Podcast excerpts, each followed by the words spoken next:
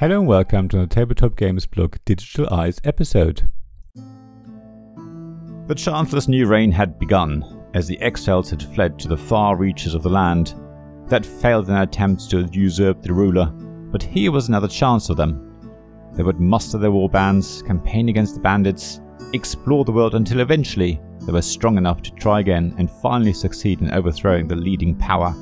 Yet, they could never be sure if their fellow exiles would deceive them and maybe even swear allegiance to the Chancellor, instead of staying strong and following the exiles' code of honor, sticking by the sacred oath by Leder Games.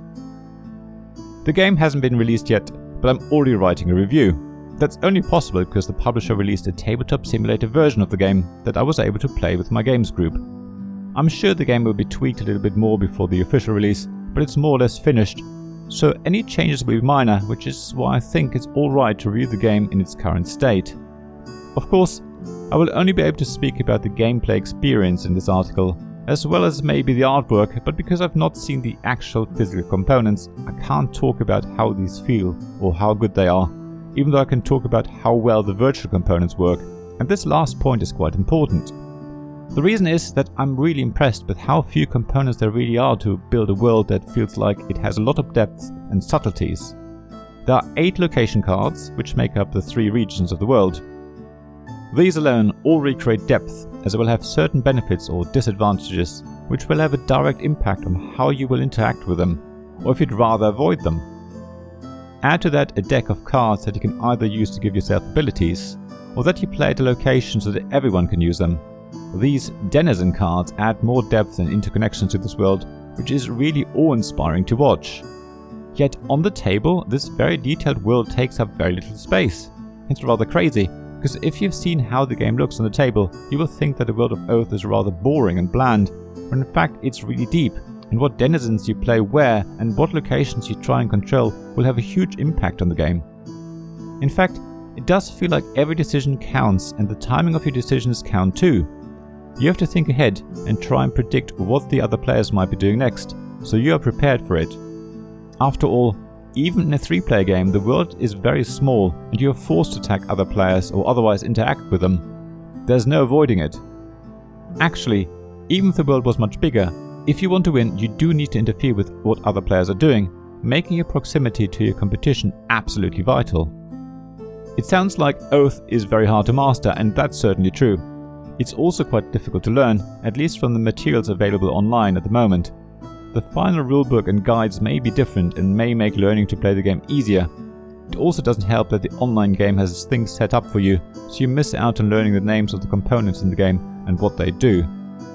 Speaking of names, Oath does introduce quite a few terms that all have a specific meaning, and it's important that you learn those terms and understand them. Once you do, the game does start to flow actually quite well, but it did take me about three games before things fell into place, and it was only during the fourth game that I felt I knew what I was doing.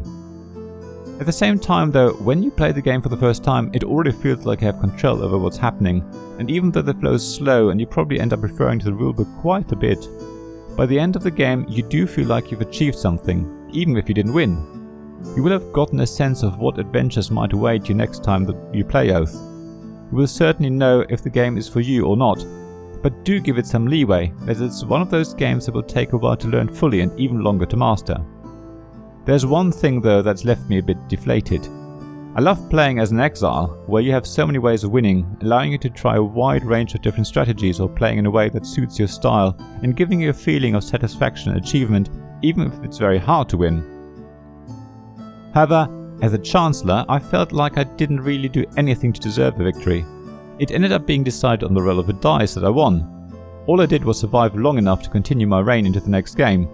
I suppose surviving six or more rounds is achievement enough, but for me, it didn't provide an any satisfaction, and even though I enjoyed the game itself and the role of the Chancellor, my victory just wasn't deserved in my view. There's one more thing that I'm not sure about, and that's the luck of the card draw.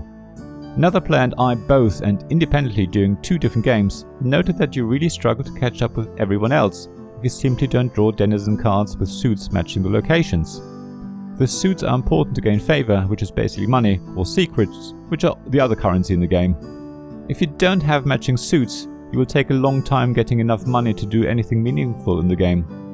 Saying that though, even when the suits didn't match, we were still able to run grand campaigns and come close to winning. I guess, like in so many games, there are different ways to victory, and you have to play according to what the game presents you with. If the card suits don't go your way, you need to find a different way to win. Yes, despite all my concerns, I really can't wait to play Oath again, even if I do take on the role of the Chancellor again. I love how the world is different every time and how cleverly everything is linked together. I love how the outcome of one game influences next if you play through a campaign. I love how a relatively small setup creates such a deep, complex, and wonderful world that you can explore. I love how you have so many different ways to victory. I just love Oath. Thank you for listening to this Tabletop Games blog Digital Eyes podcast. Please check the description below for links mentioned in this episode, as well as to the written version of this article on the blog.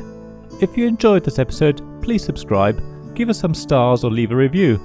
Please also tell your friends about me, and if you want to offer financial support, check out my Patreon Ko-fi pages, links to which you'll find in the blog at tabletopgamesblog.com. So thank you again for listening, and I hope to see you again soon. This podcast was made possible by the generous help of my Patreon supporters. Royal Patron Sean Newman, Castle Guard David Miller, Dice Masters Alex Bardi, James Naylor, Paul Grogan, and Robin Kay and Shining Lights Gavin Jones, Sarah Reed, Richard Simpson, and Tim Vernick.